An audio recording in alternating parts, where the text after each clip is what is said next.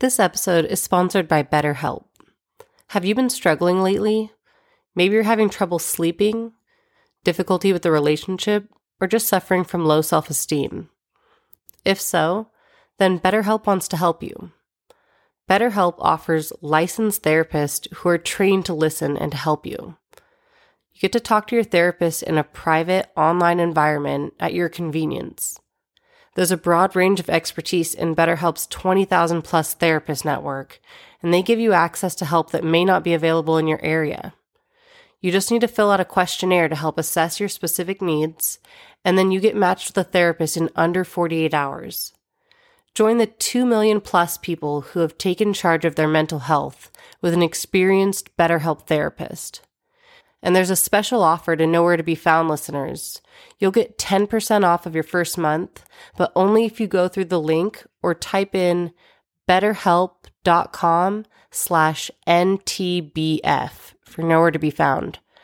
That's better, H-E-L-P dot com slash NTBF. Thanks again to BetterHelp for sponsoring this episode and you can find the link in our show notes and on our website, nowhere to be found podcast.com.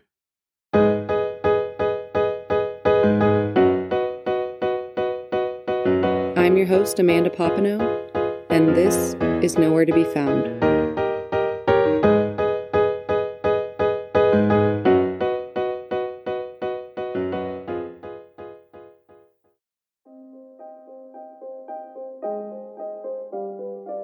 Shane's case has been a roller coaster since day one for me. The people involved, the drugs, law enforcement's involvement, everything's been such a mess. Justin being willing to talk to me was such a turning point. It allowed me to get close to Shane's life in a way that I hadn't been able to before. Talking to him on a casual level for many months allowed me to ask questions that literally nobody has been able to ask and create timelines that only a select few could. All that said, our conversations have been just that very casual. They have not been structured as formal interviews because, to be honest, formal interviews don't make people comfortable. And when people aren't comfortable, they don't usually give you information. But that comes with its own set of pros and cons. But I wouldn't trade that for the world.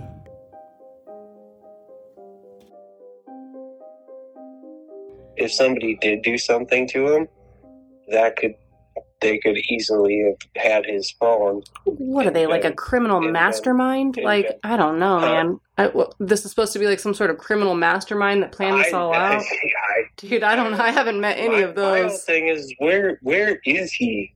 Where, like if he was if he was out there somewhere, they like, there was search dogs, there was drones, there. Uh, you know, I don't know if they actually got helicopters out there, but that whole area, like I looked at the map of like where the search dogs looked. Yeah. And they had that whole mountainside plastered. Right. And they never got his scent out off of like, I mean, I think it was 10 yards off the truck or something. It's like somebody picked him up. He didn't walk. If he kept walking in any direction, the dogs would just continue to pick up his scent. Well, but it just. And that's the thing. It's just like, gone. A, his truck was there, so he was walking around. But B, we found the truck on Thursday and me and Ray and Crystal, when we found the truck, we obviously walked around there for like an hour.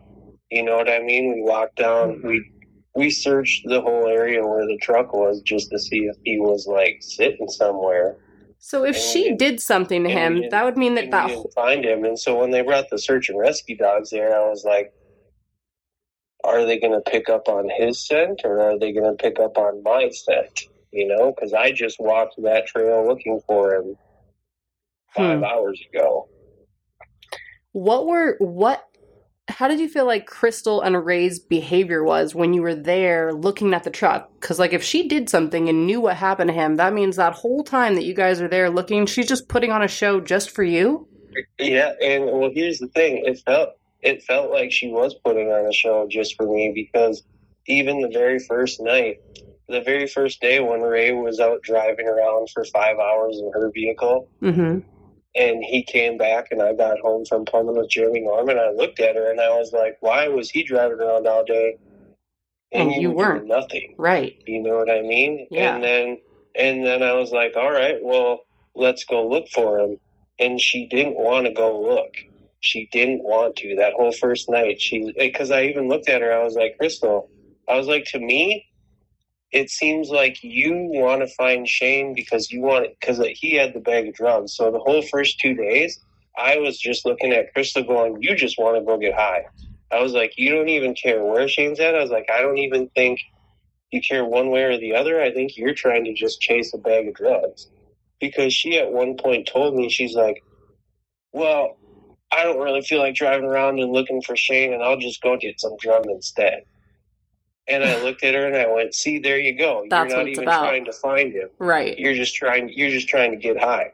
I was like, "So if you're not trying to find him, I'm not going to go drive around right now in the middle of the night and try to find him if you're not worried about it." Hmm. And she kind of looked at me all crazy. And then so when we did, when another day went by and I looked and I looked at her, I go, let's go drive around and look. She wouldn't, she wouldn't have me drive. She wouldn't let me ride in her vehicle with.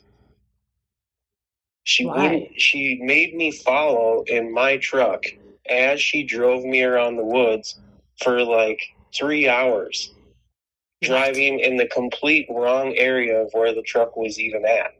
We drove around every every woods, this and that, and she was driving like thirty miles an hour. And we went back down and Ray and we picked up Ray, and Ray was actually riding with Crystal in front of me.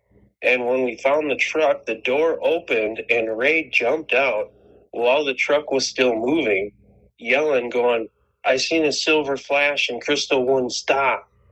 And I'm like, what? He goes, I can't even fucking ride with her anymore. Yeah. He And said so she was driving and jumped crazy. in my truck, and he's like, I kept telling her to slow down because she was driving 30, and he's like, I seen a silver flash through the, you know, through the trees, and she wouldn't slow down or stop to let me look, and so I jumped out, and we threw it in reverse, and I drove back up to where he saw it, and I could see just a little silver flash through the trees.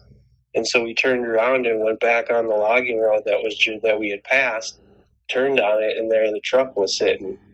Have you ever been in that spot before? Was right in the mushroom picking spot where they where they'd seen a bear before. Had you ever been to that spot before?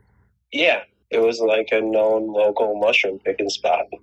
Okay. Um, because that was the first so- story I ever heard was the mushroom picking thing, and I was like, "Who stops in the middle of the day while they're working to go mushroom Well, picking?" and I like and like right away, that that's just what Crystal said he was out there doing, and that's what I told search and rescue because I didn't want to tell him that hey he went and got seven grams of meth and went out and got blasted. right. You know what I mean? I didn't want to. I didn't want to say that, so Right. I was like, he, you know, he he was in the mushroom picking spot, and so that's what I said is he was out mushroom picking. Well, it's weird that there was Crystal mushrooms- Had mentioned that to me that he was going to the mushroom picking spot. So I and I honestly don't even think he was there picking mushrooms. I think he was. If he drove his truck there and it wasn't planned, he was there just to get high. Then why were there mushrooms in the truck? that one random mushroom was from the homeowner actually found that over behind the house that we were building and she gave it to Shane just to see if he knew what it was and he was going to bring it home to ask Crystal that's and it wasn't even it wasn't even like uh it wasn't even like an edible mushroom it was just it was it almost looked like a half psychedelic one but it wasn't Really? Okay. See, the story that I heard was that there was like mushrooms on the floorboard, like psychedelic mushrooms, freshly picked, not like in a bag or dried or anything, just like thrown on the floorboard. No, and I was like, there was "What?" there was one mushroom Ah, was, okay. like, That's sitting interesting. there. And like, cause I even looked at it, cause I like kind of looked through the truck when I got there, and like the drill was there. Like he drilled out the ignition, and none of the electronics would work because he fucking drilled the ignition. Why would he drill the ignition on a new truck, on a newer truck that that doesn't work on? like he knows that, right? It, it's and the worst part is, is he had done it to our last work truck. He had done it to the skiddy. Like that was the third time he tried drilling the ignition out in his truck. He did it in his first two trucks and it worked, but they were old ones. Like he should have known. Does he just have a habit of losing his keys, or what's the deal? that that and he gets high. I like trust me. I even asked him that too. I was like, "What's your deal, dude? You get high and you go off in the woods and you just lose your keys. Like, what the fuck are you doing? Mm-hmm. Like, where? Like, how are you? Like, Leave your keys somewhere. Right. And but like he would he would just get high and like he would he wouldn't stop. He would eat, you know, just go till it was gone. And so if he had a little bit, he would get a little bit high and if he had a lot of it, well you'd go to the moon. And he Hmm. literally turn like if meth could turn somebody retarded, it would turn him retarded. Like he went from the best carpenter to the worst carpenter. Like there would be Hmm. weekends where like we built badass shit during the week and he would get high and there would be like chicken wire holding up a fucking air conditioner in the grow room and I'd walk in there and be like, What the what have you You're like, "You're better than this." Two days. I would, I would show up for work Monday and be like, uh maybe we should take the day off and like you should look at what you did. But it, it was just it was just crazy because you know you I, would, I don't get why you do it. It's like man, you build such nice shit for everyone else, and then you get high as fuck and chicken wire your air conditioner to the ceiling in the grill room. That's so bizarre. But all right, you know, whatever you do, what you do, and then. Right. But as soon as so, like the difference that I've heard is like so Shane, like you said, like if he has a little, he does a little. If he has a lot, he has a lot. He might go on like a little bender, and then then he goes back to his regular life. And like he's not an everyday that's user. how was. He's like just- when he, like when He's a bender. Like the anniversary of Beck dying, he would like Yeah. that was his thing. He would get high and he'd go sit in the woods for a day or two and be by himself. This was And pretty all of a early for that, though, because she- we'd go to work and there was nothing. She died in December. And so this was like a, even a little bit early for that. I think it was like December 7th or something like that. Yep. And he's missing in early November, like November 2nd. So I'm thinking, okay, is it close? Sure. Is it like time to go sit in the woods for a couple days? Not in my mind, but maybe. And his dad died right around. His dad died in November as well. Mm. Um, and that So it's just not a good time of year for him. Because when he moved it, when he moved to Oregon, his dad had some sort of cancer or something like that. Yeah.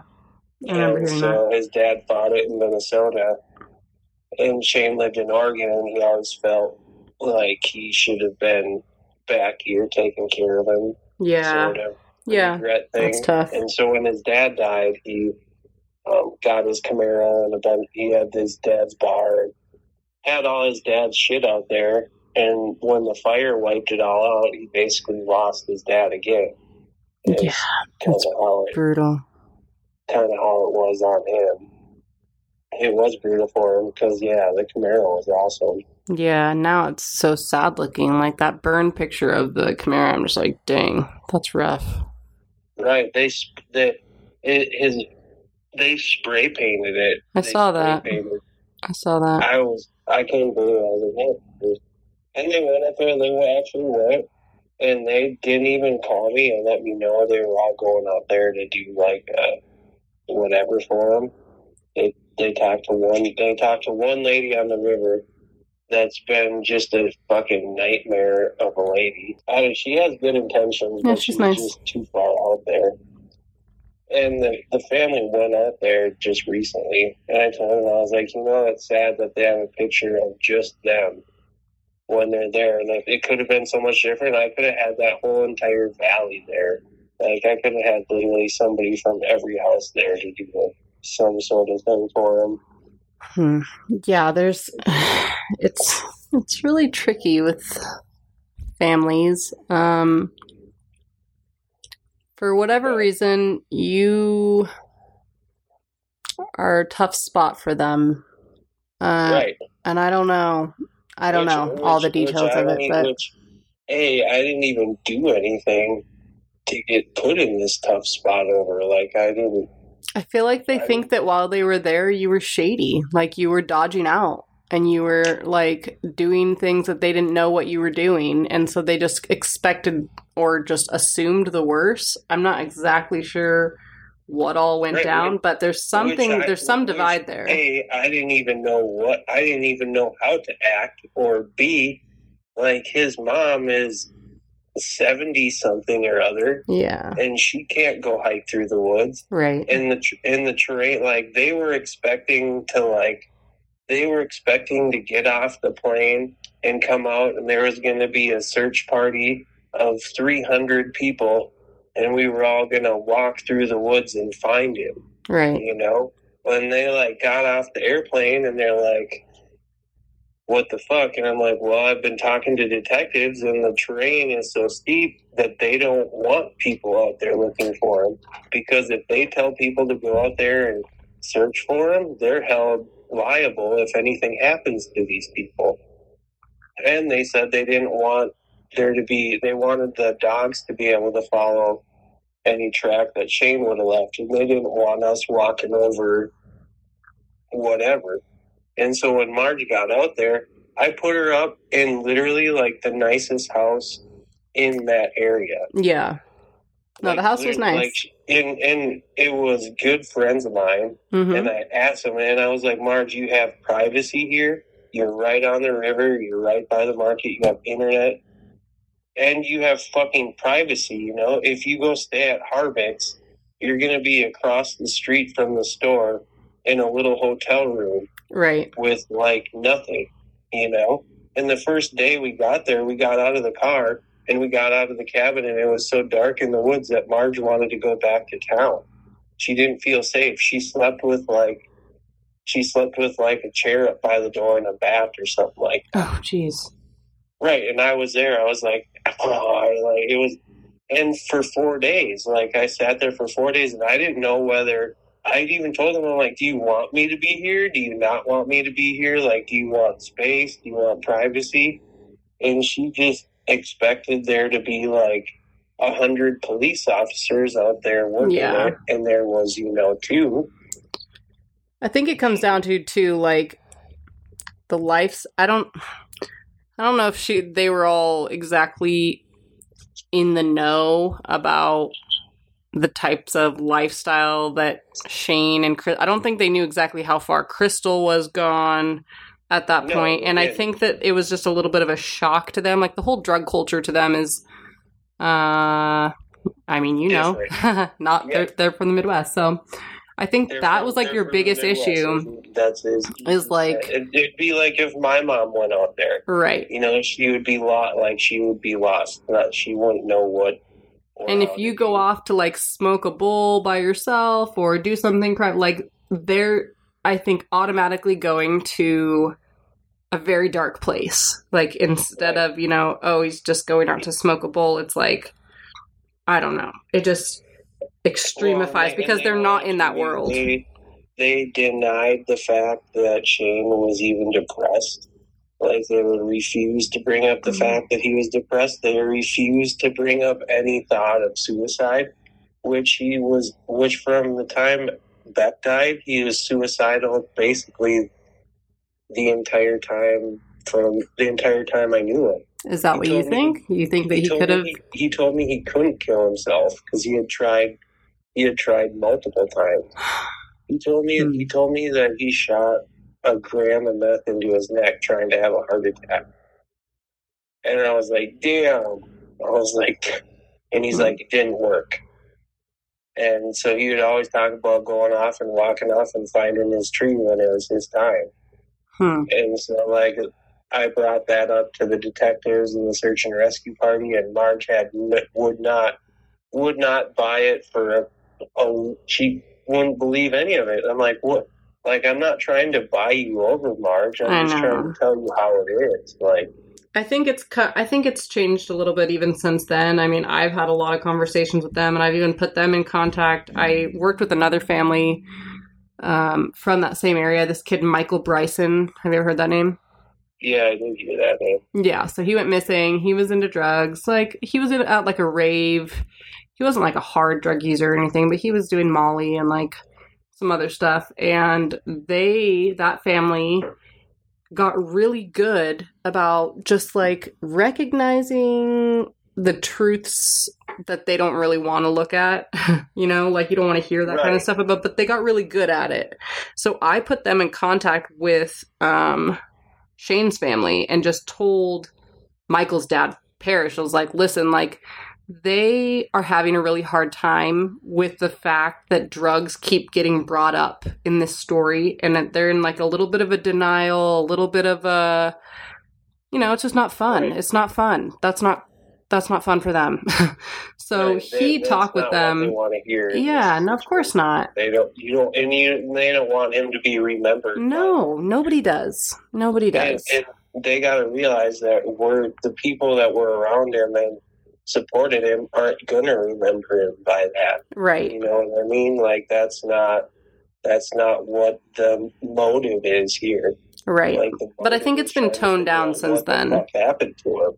I think yeah. not not you know not drag his name through the dirt especially not drag fucking my name through the dirt for no fucking reason I know. It sucks, man. You're in a really tight spot. And I think the only way that this is really going to come, the only way that you can really come out of this without a completely you know, redefined reputation is if whatever did happen comes to light. You know, like if Right, Crystal exactly and everything comes out and your name is cleared, you can just move on with your life and it can be done. And trust me i want that more than fucking- I know you do. I do And- too. it's just it's just fucking absurd it's crazy is what it is It is. I um you know, it's really hard when everybody tells you the story at the beginning before I've done any of my own research and you just get this biased no matter who tells you the story there always there's always a bias right? So they already have an opinion formed in their mind on what happened. And it's difficult to hide that from people. So then you have to kind of go back through and unravel it and see if it all stands. And yours didn't quite stand for I like I just felt like it was a little unjust. So though Well, but and then and- Crystal's on the other end was so well padded with confirmation it was like, well Jesus Christ.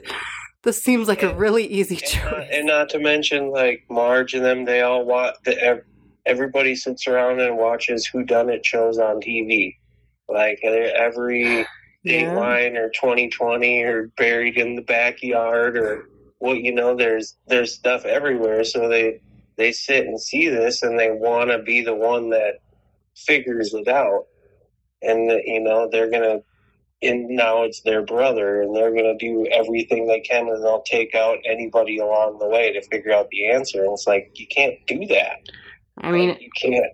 I'm sure if it was you, it would be the same. Uh, that's every family I've ever worked with. Like they'll minus maybe one, like they'll run you down, and they don't care who they're bringing down with them because that that goes out the door. Logic is secondary. It, it doesn't matter to them because they're hurt, and it doesn't Right, matter. but you're hurt hurt too. People along the way, you know, misery. What is it? Misery loves company, Sure does. and and I get that, Yeah, and it just, yeah, it just it's just crazy. that is crazy. And, and not and not and not to mention like all this stuff that they've been saying. My timeline's off. This and that. My timeline has never been off. And you can talk to the detectives. My timeline has been spot on with them. The detectives literally went and called me up, and they're like, "Yeah, so we feel really bad about this because Misty just sent us like a 45 page email and he goes, The very first day that she said in this email, her timeline is off. And he goes, So now every single thing that she has after that first day that's wrong is in turn wrong. Because hmm. she was just listening to what I was saying and like trying to take notes. Right. I'm like, I'm like, what are you doing? I'm like, what are you really doing right now? Like, I gave everything to law enforcement. I was like, let them do their job. I was like, they have everything that I know, and I'm going to let them do their job because they're the ones that can do it. You know, they have the technology. They have. They're the ones that know what's going on. I would agree with that, though I will also say there's been a lot of stuff that just hasn't been followed up on, hasn't been looked into. It's a little frustrating on my end as well. Uh, I don't know. I, there's so many missing persons cases open in Lane County right now. It's kind of outrageous. So they're busy. No, is it, is They're real really busy. 140 something? It's like 180 something, How many? 182 or something open cases. And see how many. See, that's the thing. Like, how many of them are. Okay, where do people go when they go into witness protection? I don't know. I don't think they go on the missing persons list, though. That seems counterintuitive. like, I don't think the detective would make I- more work for themselves, hopefully. I get, I get that. I don't but, know. Like, man, I don't know. There's see the whole the whole Eli thing coming into play, and the whole Josh thing. That kind of Oh, man. that kind of But then Shane would have had to know. I mean, in order for that to pan out, right? And Shane's just sitting in witness protection somewhere, which I don't believe for a second. Not, uh, No, not I a bone in my so. body feels like that's true. I, I don't think I don't That'd be great, but seems unlikely to me that he would have enough foresight with seven grams of meth in his pocket to be like, hmm, I might be in danger right now. Maybe I should make a phone call and see if I can get someone to come pick me up and put me in a witness protection program. Like, right. you would have to know exactly who to call and they would have to be exactly in the right place to get there Right. before, you know, it just doesn't even make sense to me. So I'm like, okay. So then my next option is that he fell. He's out there somewhere. We just haven't found him, and everybody's innocent. And- Unlikely in my mind. No, that that see if he was the when he would he would not if he broke his leg if he was coming down out of those woods and he broke his leg somewhere he would have made it down out of there with a broken leg. Maybe he broke his neck. You know, like maybe like let's go extreme. would not. Then Right. You're right. Yeah, let's just go Right. extreme just for the sake. He broke his neck. But- He's laying out there. Where the truck was, I could see the highway. Hmm. So where the truck was, he was literally like a two minute walk back to Mill Creek, hmm which there was vehicles going up and down all day long. Like when I was out there driving Mill Creek, I passed like four logging trucks and three forest guys and the other like there was vehicles and it was hunting season. It was like opener for elk, I believe. Yeah. It was either it was either elk or blacktail, something like that. But there was hunters out there too, because I remember even when I was out there driving around looking like Norman, we freaking Oh, yeah. ran into like five hunters that I stopped and told them what was going on. What happened on the Saturday after Shane went missing when the family was there and you ran into them at the store and you Oh were like all muddy? What what what was so, that? so like that that Friday, like everything was fine. Like like I said when I was staying with Marge, it was kind of weird, but like I didn't know how to like they like they straight up they straight up thought Shane was dead the minute they got off the plane. Yeah. Like it was weird. Like I was like, Marge, he's only been gone like fucking five days. Like chill out. And they're like, No, he's dead. I tell. And Yeah. I'm like, I'm like, whoa, this is weird. Like, I was like, You weren't thinking he's that? alive. You Really? know, like, I'm hoping he's alive, and I'm gonna go out and find him. And if like you're on like a murder mystery, like it was just weird, right? And so she looked at me out of the corner of her eye. And I could tell, I was like, what the fuck is that look? No, she's like, we're out of here. And I go, okay. I was like, do you need a ride to town? She's like, no, we have, we have a flight um, tomorrow morning. We're just going to go to town. And I was like, why don't you stay and wait a while? I go, "Is- he's only been gone. Like, I can't even remember how long it was at the time, 10 days or something. That's a long I was, time. it, it is a long time, but it, he could still be alive. You know Sure. what I mean? Yeah. It's like it's not like it would be now if he was. He would need a fight. You know, he's not out there alive right now. No but way. You know what I mean? Like Yeah, he could still could be, be. surviving. Could be. Yeah. And so she's like, "We're leaving this and that." I'm like, "All right, whatever." I kind of step back, and Jordan, and so that Saturday morning rolls around, and Jordan Crab called me up. He's like, "What are you doing?" I'm like, "Fucking sitting here trying to figure out what to do." He's like, "Well, I have an elk tag." He's like, "I got a permit for this same area." He's like, "I was gonna drive Mill Creek he's like, "You want to go elk hunting with me?" I'm like, "Yeah, that would actually be cool because I can get out in the woods and walk around, and at least you know feel like I might be doing something positive." Yeah. And so Crab picked me up. We went uh, hunting down at the pit. We went up the hill. We went up behind the golf course. We pretty much cruised around and tried to find spots where we could see Middle Sister. Did go to we just Cougar? kinda hung- we just kind of hung out. And it was like 4.30 and he's like, oh man, he's like, have you ever had the loaded potato things from Dakota's? I'm like, no. He's like, let's go to Dakota's and eat. So we rolled down out of the hill and, you know, we were crossing rivers and hiking around doing all kinds of crazy shit, like wet feet, boots, whatever. You know, you're in the woods Mm-hmm. we come down and I roll into Dakota's and Marge is there, mind you, with now her other daughter and her other daughter's boyfriend. So there was more people. So she actually went to town and picked up Jody and Jody's boyfriend and somebody else, and they're all standing outside Dakota's. And I like clearly walk up to them, you know, I'm like, hey, I was like, what, what's going on? Yeah. and they're like, "Oh, we wanted to come and uh, see like why Shane, you know, enjoyed living here and just kind of see the positives on the place."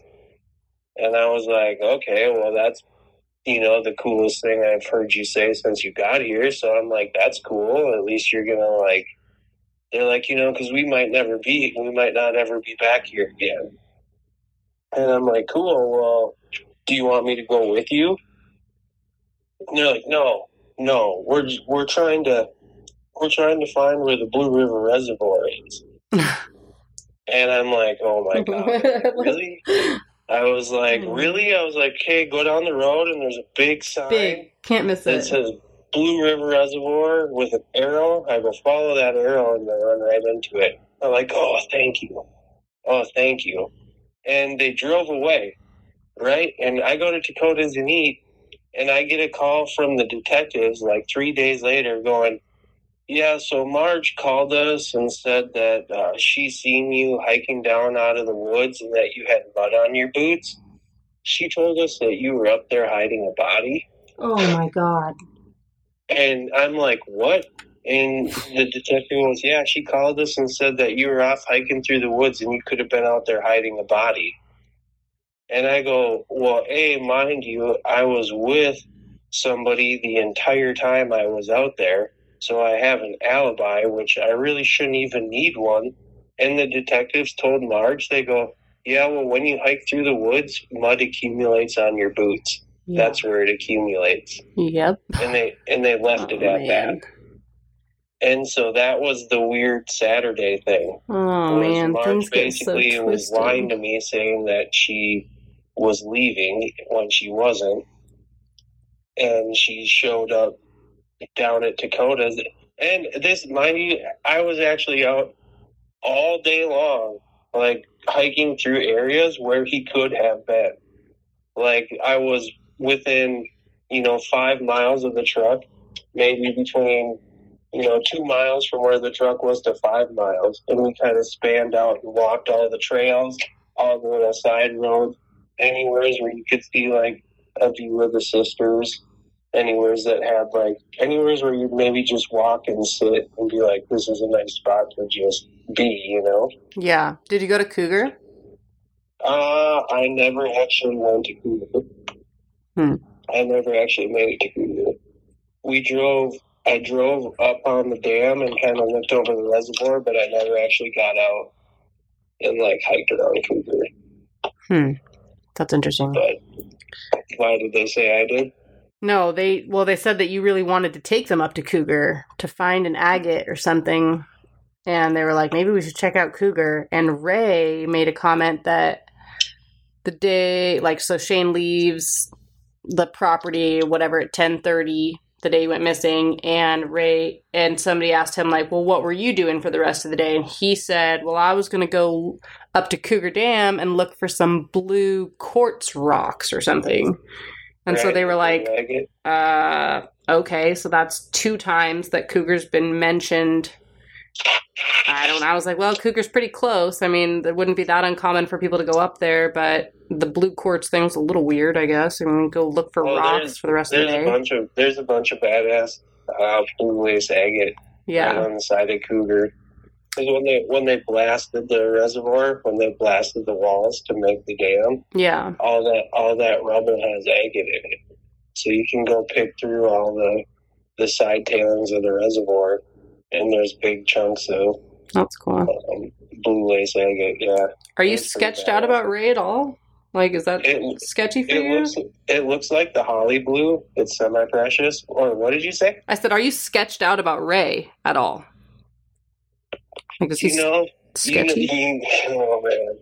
So I've I've been I have been literally debating that for the last God, what is it? Six Eight months months? now almost. Like I go back and forth because Ray was like one of my best friends out there.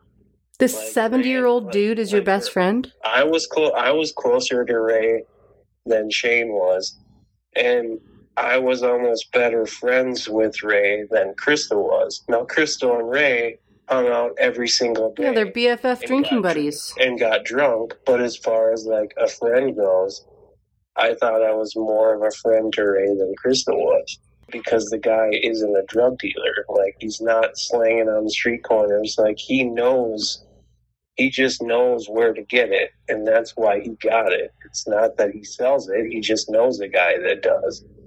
Because Crystal told me it was seven grams. She told me that she spent a hundred bucks and got seven grams of meth.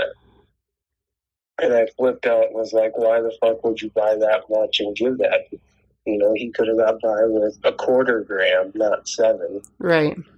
And so it was just kind of weird that she bought that much for him to begin with. But I thought she was just buying that much so that her and Ray could get high for free, is what it felt like to me.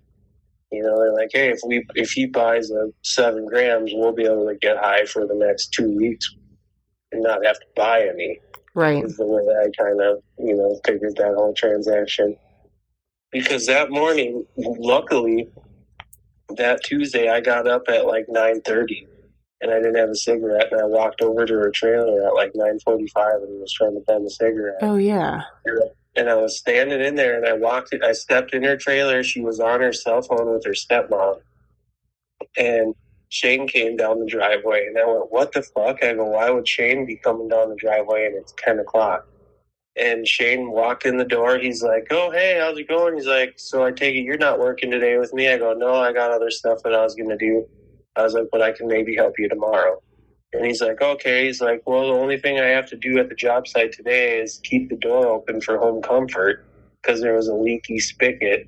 And they had to go fix the leaky spigot where the washing machine hooks up. Mm-hmm. And so Shane had to basically have the door open for them to get in. And like I'm sitting there looking at him kind of funny. I'm like, why are you home at 10? And Ray Ray pulled up. And like I said, for Crystal to be awake before noon was crazy. And for Ray Ray to be over before noon, there was only one thing he was doing. And that was bringing Shane the dope, which Crystal had told me she was getting for him like two days prior. So I had already known that he was going to be getting high at some point. I just wasn't sure when. And so when Ray Ray pulled in 30 seconds behind him, I knew what was going down. And I sat there for a couple minutes and talked to Ray, and I talked to Shane and Crystal. I walked back over to my trailer sat there for a while while they got high and did their thing. And when Ray Ray was taken off, I walked over to the truck and I seen Shane drive down the road at like five minutes after 10. I bullshitted with Ray for about five minutes and then he took off upriver to go his do his thing or whatever the fuck he was doing. I really wasn't even paying attention. And then, yeah, so he, Shane took off at 10 and I went and met Mike Miller at Blue Sky, got some gas money, and I actually went to town picked up a washer and dryer from Home Depot, uh, drove it back up river and installed it at Mike Miller's. I was there till eleven thirty, Hmm. and that's when I got home that night and nobody was there. And that's when Crystal said that she was home until four when she went. Did you talk to Eric? Because he was a, he was there too, right? In the trailer. Who? Halverson. Uh, Halverson. Halverson was sleeping. He wasn't even. I didn't. He wasn't even awake when Shane got home at ten. Hmm. I didn't. I didn't remember talking to Halverson at all. Hmm. Yeah, he's a weird question mark for me. Man. And but and Halverson hasn't been straightforward with any of it because he doesn't want to get involved. In Yeah, he says he wasn't even there. Right. Yeah. Exactly. He says he would say that. Yeah, wasn't there, has no idea, hasn't seen Shane in like seven days before that or something crazy. I don't know. Right. Which is complete bullshit. And It's just like yeah, trying so to figure got- out why people are lying about different night. stuff. Like I said, that next that next Wednesday, Wednesday morning was when Crystal ran at me. And so I don't know if you know this, but the detectives it was Thanksgiving and I didn't know about the loggers seeing Shane Yeah. I didn't know about that whole story. And so I was literally at the store, and Marge texts me and says that loggers identified Crystal coming down out of the mountains with Shane in the front seat and somebody else in the back seat. And I'm like, wait, what? I'm like, hold on a second. I'm like, stop. I'm like, let me call you back when I'm, you know, when I can talk to you. And so I went to my buddy's place, did something, and Marge texted me back, What'd you have to do? Go make up a story about the loggers seeing you, this and that, yada, yada, yada. And I was like, What the fuck is going on? I was like, What the fuck is going on right now? A. And B, what is this story? And so I called her, and um, the detectives actually told me that they picked Shane out of two picture lineups as the one that got out of, because they said that the loggers Crystal pulled up and had to turn around, and she didn't want to drive off the cliff. So Shane got out of the front seat and made sure that when she backed around, she didn't drive off. And they even said that he was kind of staring all high, like off and off over the cliff, like he was high and just staring off into the woods, which is what he would be doing. Hmm. And that he got back into the car in the passenger seat, and Crystal drove away, and there was another male in the back seat that they couldn't identify. And so Marge was claiming that I was the one in the back seat. When Hmm. I was at home watching my phone, doing whatever, which my GPS fucking pings from right where my house was.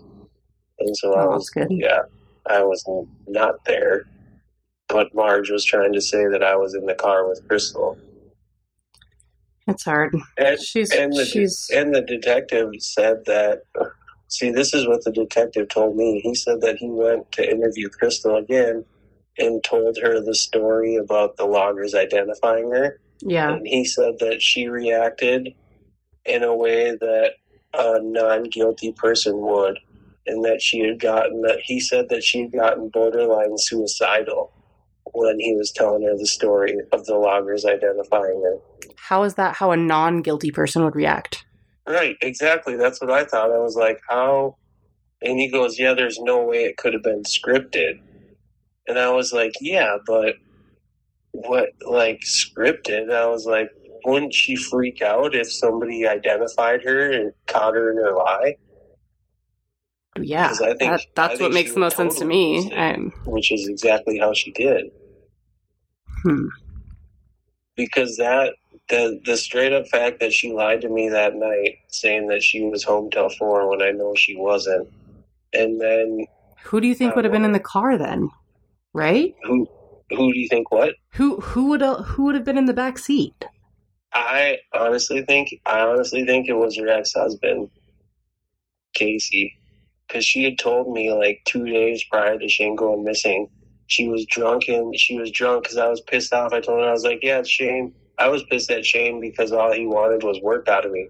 I was like, "Man, so if I'm only good at work, that's all I'm good for, huh?" And she goes, "Well, all he thinks of me is is as a blowjob machine." Hmm. And I go, "Well, that that you know, that's your arrangement. I go, that's, I go, if that's be what you guys got going, that's between you guys, you know?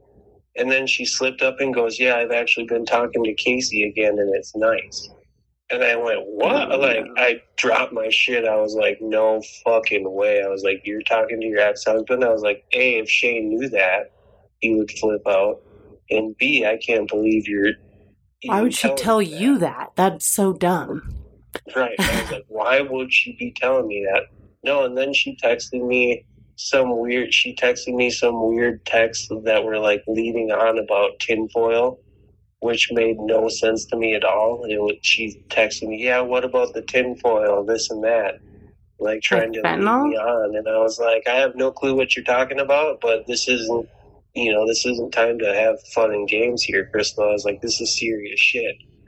And she kept texting me this, like, way left field shit. And I was like, why the fuck is she on this tangent against me? It just never made sense. Man, just, she's so hard to follow, though. It's so hard. It's impossible to say. I mean, it, And, and it- her and her other lie now is now the detectives say that she claims to have not seen Shane at all right. on that Tuesday. Her her statement now is that when Shane left for work, that was the last time She never seen saw him again. Yep, that's Which- right. Which is complete bullshit because Ray was sitting right there and she has a text message to her stepmom at like nine 10, 13. or some Yeah. shit saying that Shane's pulling in the driveway and she has to go Yep. because she was she was freaking out that she didn't have lunch ready because he was home early, but she didn't know Ray was coming over either. You know that's why Shane came home at ten was to meet Ray because he didn't want to meet Ray at the job site. And so when Shane pulled up, Crystal thought he was coming home for lunch, and so she thought he was just home early. And then Ray pulled up, and now she's claiming that she didn't see him at all. Oh, and they were, and she, and so, some somebody somehow somewhere was trying to say that I got into a physical altercation with Shane, like the day before he went missing, Hmm. which is which is complete. Have you heard any? Did anybody tell you anything about? No, that? not a physical altercation. That you guys had had like a argument. You guys are arguing about. I've heard several. I mean, I've heard that he was trying to fire you. I've heard that he tried to kick you off the property. I heard that you guys were Right. fighting about work. I mean, I've heard them all. Right, and and it's all bullshit because he literally walked in that day at 10 a.m. asking me if I was going to work with him that afternoon, and I was supposed to go up and meet with the fire disaster relief caseworker that they have up at the school. She, my worker, was only there on Tuesdays, and so I was supposed to go meet her. But when Mike Miller called me and asked if I wanted to make some easy money, I drove to town Right. instead of driving up there. So and and that next day on Wednesday, I was actually set and planned ready to go work with Shane that day because we were going to finish hanging the tongue and groove at Ben's, and and even Ben, one of the last time he talked to Shane, Shane said that yeah, hanging this tongue and groove is easier when Justin's here. I'm just going to wait till I have a second set of hands, Right. which That which makes sense. is ten times easier with two people. Right. So like him firing me and kicking me off the property is all fucking bullshit. That's all that's all Crystal trying to make herself look like the victim, I guess. So say her trying to get it it's just her trying to direct energy off of herself onto me. Because I'm the only person that you know, I'm the only other person that Shane really hung out with besides her. Yeah. Well, and she's, I mean, she contradicts herself constantly. It's impossible to write a timeline if you're only listening to Crystal because it's not coherent. It, she can't really form a full thought process. Like, she doesn't have a beginning to end. She couldn't have a conversation like we're having right now. Have you actually got to talk to her? I don't know. I don't know if I'm actually talking to her. Like, remember I sent you those text messages? Like, I, Yeah. I have no idea. I feel like that's a So dude. the- I don't know if that's so her. That that first that first text about the meat, whatever, Yeah. big black meat. No way that's so her. that that was Crystal's old phone number. Because when Misty first came, when Misty first got upriver, or whenever she got off the airplane, she had the same thing happen to her. But then Misty since then, Misty's like, I got this big black meat fucking person telling me that I should suck their meat and this and that. And like, I was like half tripping out. I'm like, I don't know what the fuck she's talking about. But then I like started putting it together because I looked at my phone and I had a different number for Crystal. I had multiple numbers. I I don't know who who I'm talking to anymore. I'm just like I this. I, it, I don't I don't think I've talked to her personally, and I don't think she would talk to me anyways. But No, I was gonna say there's no way Crystal would talk to anybody about this, especially now that she's got a lawyer. Well, it's super hard because the person who I am talking to is like playing a game, you know. So it's like they are saying that it's Crystal, and they do know some stuff. Like they know Well, that see, Shane's missing. I think this the stuff they know is just the stuff that like people have been Right. texting. It could totally Like, just it- be from, yeah, they're gathering information now from all these random people texting them. Totally. Yep, that's exactly what they're doing because That's so they're- messed up. And, and I'm pretty sure they like own a restaurant in, like Kansas City or something. Like they, I'm pretty sure it was like linked to like some barbecue joint somewhere. Because I was I was trying to figure it out too because the text messages that Misty got were just They're absurd. bizarre. They're bizarre. Yeah, They're she calls herself exactly. They're so Poncho. She's yeah, it's and, nuts. and they're they're way too bizarre for Crystal. Crystal won't Crystal won't respond like that. Hmm. Then no, I don't think I ever have talked to her. I think I'm just talking to whoever is pretending to be her. It's weird. right? Because I I honestly haven't I honestly haven't talked to her since like two days after Shane went missing. The last time I seen her was when I went back to the property to get my stuff. I kept I just I was too weirded out to even go back there. Like after he went missing, I was just so fucking weirded out by her that I didn't even want to stay there, and I never I never did stay there again. Actually, I stayed upriver. I slept in my truck for like five nights because I wouldn't even go back there and sleep because I was that creeped out by the place. Hmm. And so the last time I went in, I drove. I was upriver for Christmas, and I kept driving by, and there was Christmas lights on the trailer that I owned, and I was like, "Why the fuck is there Christmas lights on my spot?" I was like, "There's not supposed to be anybody," you know. I was like, "What the fuck?" And so I rolled down there at 8 a.m. just because I knew Crystal wouldn't be up. I was just going to try to go in there and get my shit and leave. Here I go up to my trailer, and the door is locked from the inside. There's like a 65 year old lady sleeping on my couch with none of my stuff in there. All my shit is gone. They are completely moved into my trailer. It's a 65 year old lady with her pregnant daughter and her daughter's three kids oh my god. are living in my trailer. Yes. And like That I'm- you own? You own that? Yes. You bought Yes. it? Okay. Wow. So I sh- I literally show up there and I'm like, what the fuck? They have all Crystal rolls up. She goes, all your stuff is gone. Get a lawyer. And I go, what do you mean all my stuff is gone? And she goes, I threw all your stuff away. You don't live here anymore. Get a lawyer. And I go, fuck you. I don't need a lawyer because I didn't do anything wrong. And B, I rent, so you can't just throw my stuff away and you can't move people into my trailer. I go, fine, I'm taking my stuff. And I was going to literally cut the power cord because I had this super nice extension cord and I had a bunch of propane tanks for heat and like all, you know, and a Mhm. full setup.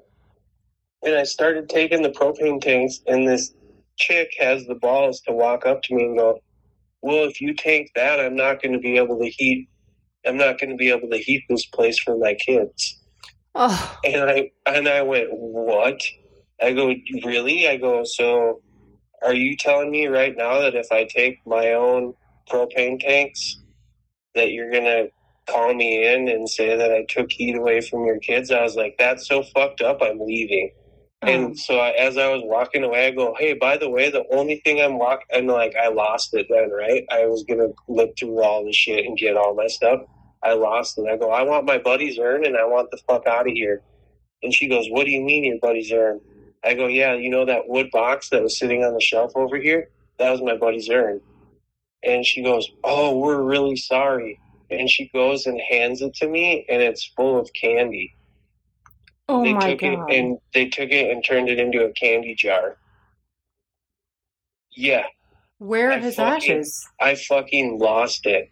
I fucking lost it. I went over to my truck. I fucking like they they have they had a copy of my birth certificate, like the title they got the title to that trailer. They got the title to my truck, which wasn't even my truck. It was given to me by a friend who signed the title over to me. But they had all my personal information out of the trailer. They got it. I couldn't believe it. I couldn't fucking believe it. So did you call the police? What did you do? Yeah, I, I, I called the detectives and told them I was like, "Hey, by the way, I just got to my trailer and all my personal possessions are gone." And they go, "Oh, we'll make note of that." And because there's no way, that they're like, "Well, you need to go through and get, you know, did you have renter's insurance?" No. And they're like, "Well, do you have physical documentation of your possessions?" I'm like, "No. Is that something like normal people keep, like a log that?" Like no, and if I did have the documentation of my possessions, they It would have been in there.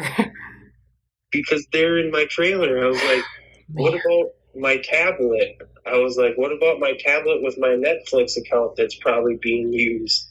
You know, I was like, can you open that up? I was like, fuck. Jesus. So yeah, the the detectives made note, and they said that I could fight him in court if I wanted to take him to small claims court. And at that point, I was like, you know, I don't, I really wanted nothing to do with Crystal, so I just said, fuck it. I said I'm not going back, and they can have the trailer. I basically, I basically washed my hands with it just so I don't have to be involved with any sort of weird weirdness. Yeah. it's bad. It's bad energy. Even that trailer, that whole thing, there's just bad juju involved, and I have to Totally. like walk away from it. Probably not a bad call, honestly. Right. I'm I not mean- gonna go fight Crystal for that No. trailer and like the work truck. Even even so, even my tools, I've had to like go over the moon and back to try to proclaim that these tools that are mine are mine. So when Shane and I would go after we get paid for a job, like if we cashed out on one, whatever job we were starting next, we'd go to Jerry's or whatever and we'd buy tools, whatever we needed for the next job or whatever we wanted to upgrade. And then we would split our paycheck with whatever money was left. Right. So basically, every tool that we had, I paid for half of it because that came out of our work fund. Oh, You know, I, di- I didn't get my percent. I got paid my percentage after we bought our tool. Gotcha. Yeah, that makes sense. So the, right. So the tools are half mine. So a for me to just leave my tools in the middle of the woods when I found the truck would have been fucking stupid. You know, I'm not going to drive away from that truck going, huh? I just left all my tools in the back of that thing in the middle of the woods. That's not too smart. Mm-mm. You know what I mean? Yeah. And then I left the tools that were at the job site out in the rain for weeks until the detectives told me that I could go get them. And finally, the detectives called me and they're like, "Yeah, you can go get those tools. They're yours." And I told them, "I'm like, hey, I'm like, I'm not getting rid of these tools, and you're the only person that I'm going to give these tools to." And the detective goes, "Well, that works for me." And I go, "Cool." And now I'm having to like defend to his family that these tools are they claim that I stole these tools from the job site and that getting the tools out of the truck was a shady move. Like why would I get my tools out of the truck when, you know, we're looking for Shane? It's like what A, it took five minutes and why would I leave my tools in the middle of the woods? Right. Especially at that point because you think Shane's fine and he's going to show up. Right, exactly. Like the only the only reason why I left the map is because on the map I wrote a note, "Hey, it's Justin and Crystal and Ray. We found the truck. I loaded up all the tools in my truck, so you don't think they're stolen. Mhm. I have them down at the spot." And I circled on the map, here's your truck and here's where we live, you know, just in case he was fucking Gone. you know, gone, high, lost, whatever. Okay.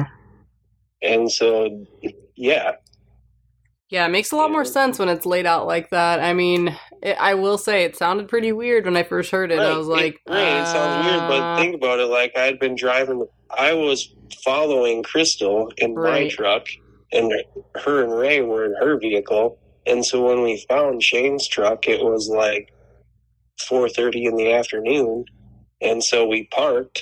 and we proceeded to we ran they ran up to Shane's truck first before I got up there and kind of looked through it, and then we sat there for a little bit, started yelling for Shane.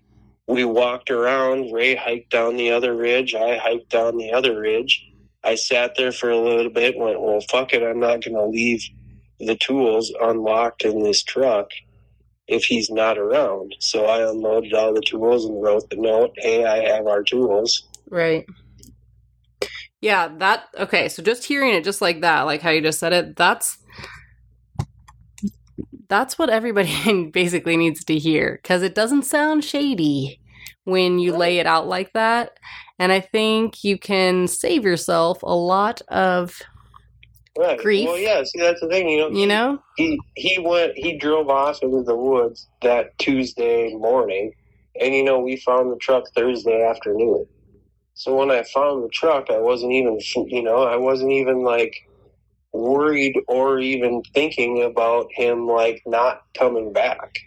Okay, well know I what I will say like for Like, most I- people Like there there was no thought in my mind that he wasn't gonna pop out of the woods or that he wasn't hanging out somewhere fucked up or you know what I mean. I think that's hard for people to understand because if anybody that I know is gone for 2 days without a trace and I don't hear from them, that's weird.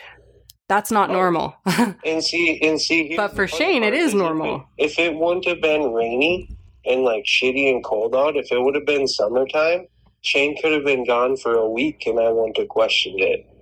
without saying a word? Right? Yeah. If I would have known that Okay. he had seven grams of meth, I would have given him a week before I went out and was like, "All right, I got to go figure out where he's at." Okay. But because, but because the weather was so crazy, and because Crystal was sketching me out, that's why I called Yeah. him in when I did. Right. Like literally, if Crystal wouldn't have been acting weird, and the weather wouldn't have been cold and rainy and shitty, and it would have been normal, and she'd have been like, Shane got high and he's in the woods mushroom picking, I would have went, yeah, that could be a two or three day endeavor. So that's the so part that that's- people really need to understand. for him to be gone for two days. Yeah. That's that changes the story. So And people like Hmm. understand that. no, they won't. But they will if they You just know, and, you know, Chris, you just say it. driving, when we found the truck, we had been driving around for like two or three hours prior to that. So when we got there, we had been driving around the woods for fucking ever looking for it. So when we finally found it, it was like, yes, you know, that's that's why that's what my main goal was from you know the time he left Tuesday when Crystal said that he drilled out the ignition in his truck. I, I just thought it was weird that we couldn't even find the truck. You know what I mean? That right. it took Crystal until Thursday to figure out where the truck was when she was supposedly talking to him on the phone. You know, that whole time. Right. Right. Jesus, my head's gonna explode soon. I can't imagine how yours feels. right? It's so much. Yeah, dude. I just had to. I, well, see, that's why I had to get out. Of, that's why I had to get out of there for a minute. And it was good to get away from the drugs because, yeah, for sure. Refresh. but they made it. e- It made it easier to sleep. The drugs did because then I wouldn't think about it. Yeah, I bet. I could give you the timeline, like in chronological order too, if you wanted. Yeah. Like if you will write it out for me and people can just hear the story, like check it out. Here's what's up. Like it sounds weird. Bear with me and listen to this whole story and it all kind of comes around. I mean, I still don't know what ha- happened to Shane, so that part doesn't come around, but at least for your portion of it, it all kind of checks out in my mind. I don't I don't Because- feel sketched I out. know- I I honestly don't know what happened to Shane either. I know. drove, like uh, like I said, he drove away at ten, and that was the last time I seen him. Yeah.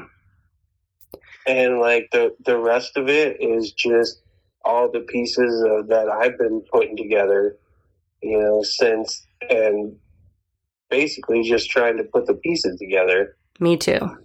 From afar, unbiased, Right. so at least I have a little bit of an advantage because I don't have all the baggage Right. that comes with it that you do.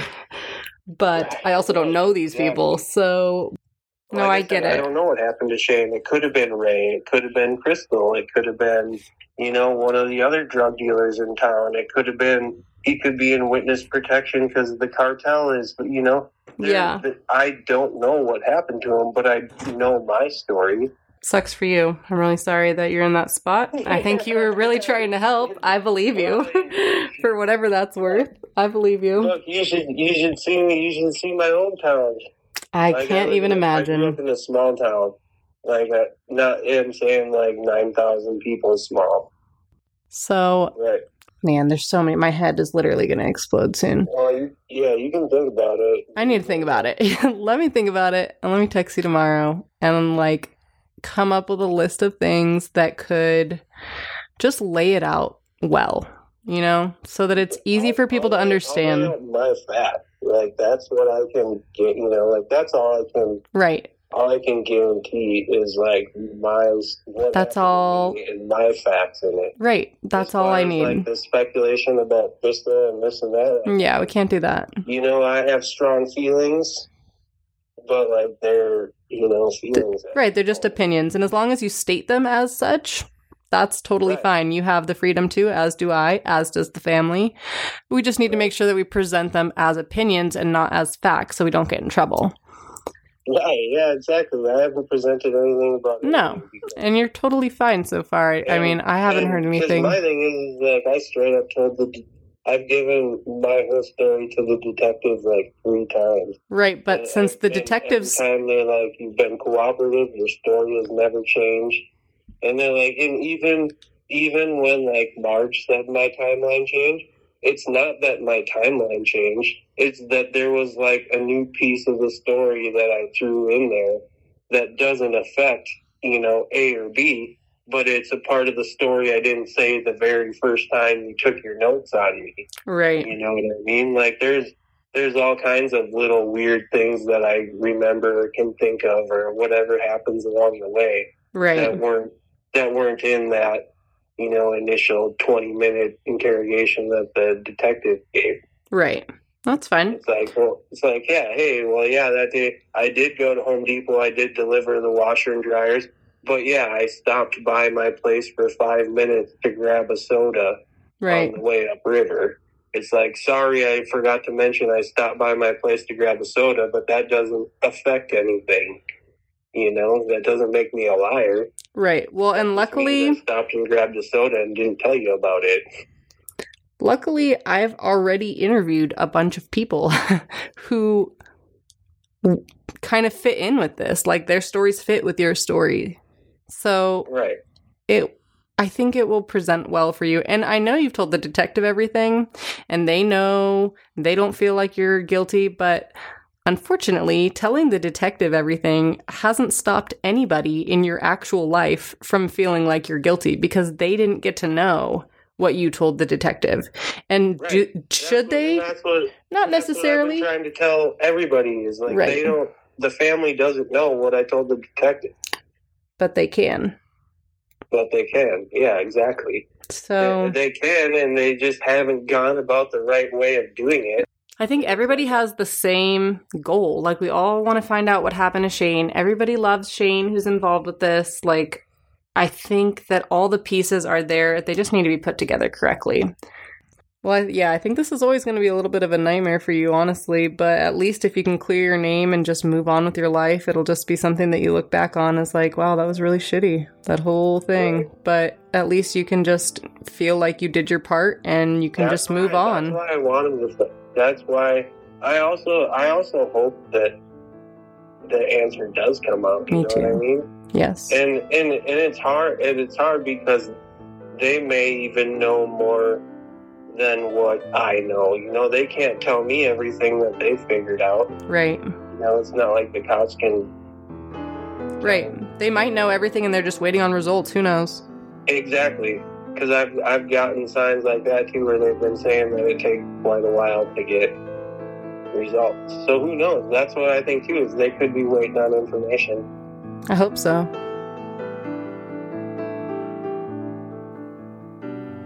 I truly believe that the pieces to the puzzle are all here to solve this case. It's going to take the right information falling into the right hands to make it happen, but I think it's just a matter of time. So it's hard for me to figure out when it's time to move on to another case. And Shane's case has captivated me in a way that makes it very difficult to walk away from. I've talked to Shane's family, his friends, Blue River locals, search and rescue, and everything in between. Next week, I'll share some new information that's come to light and talk to those closest to Shane again to hear about some of their best memories.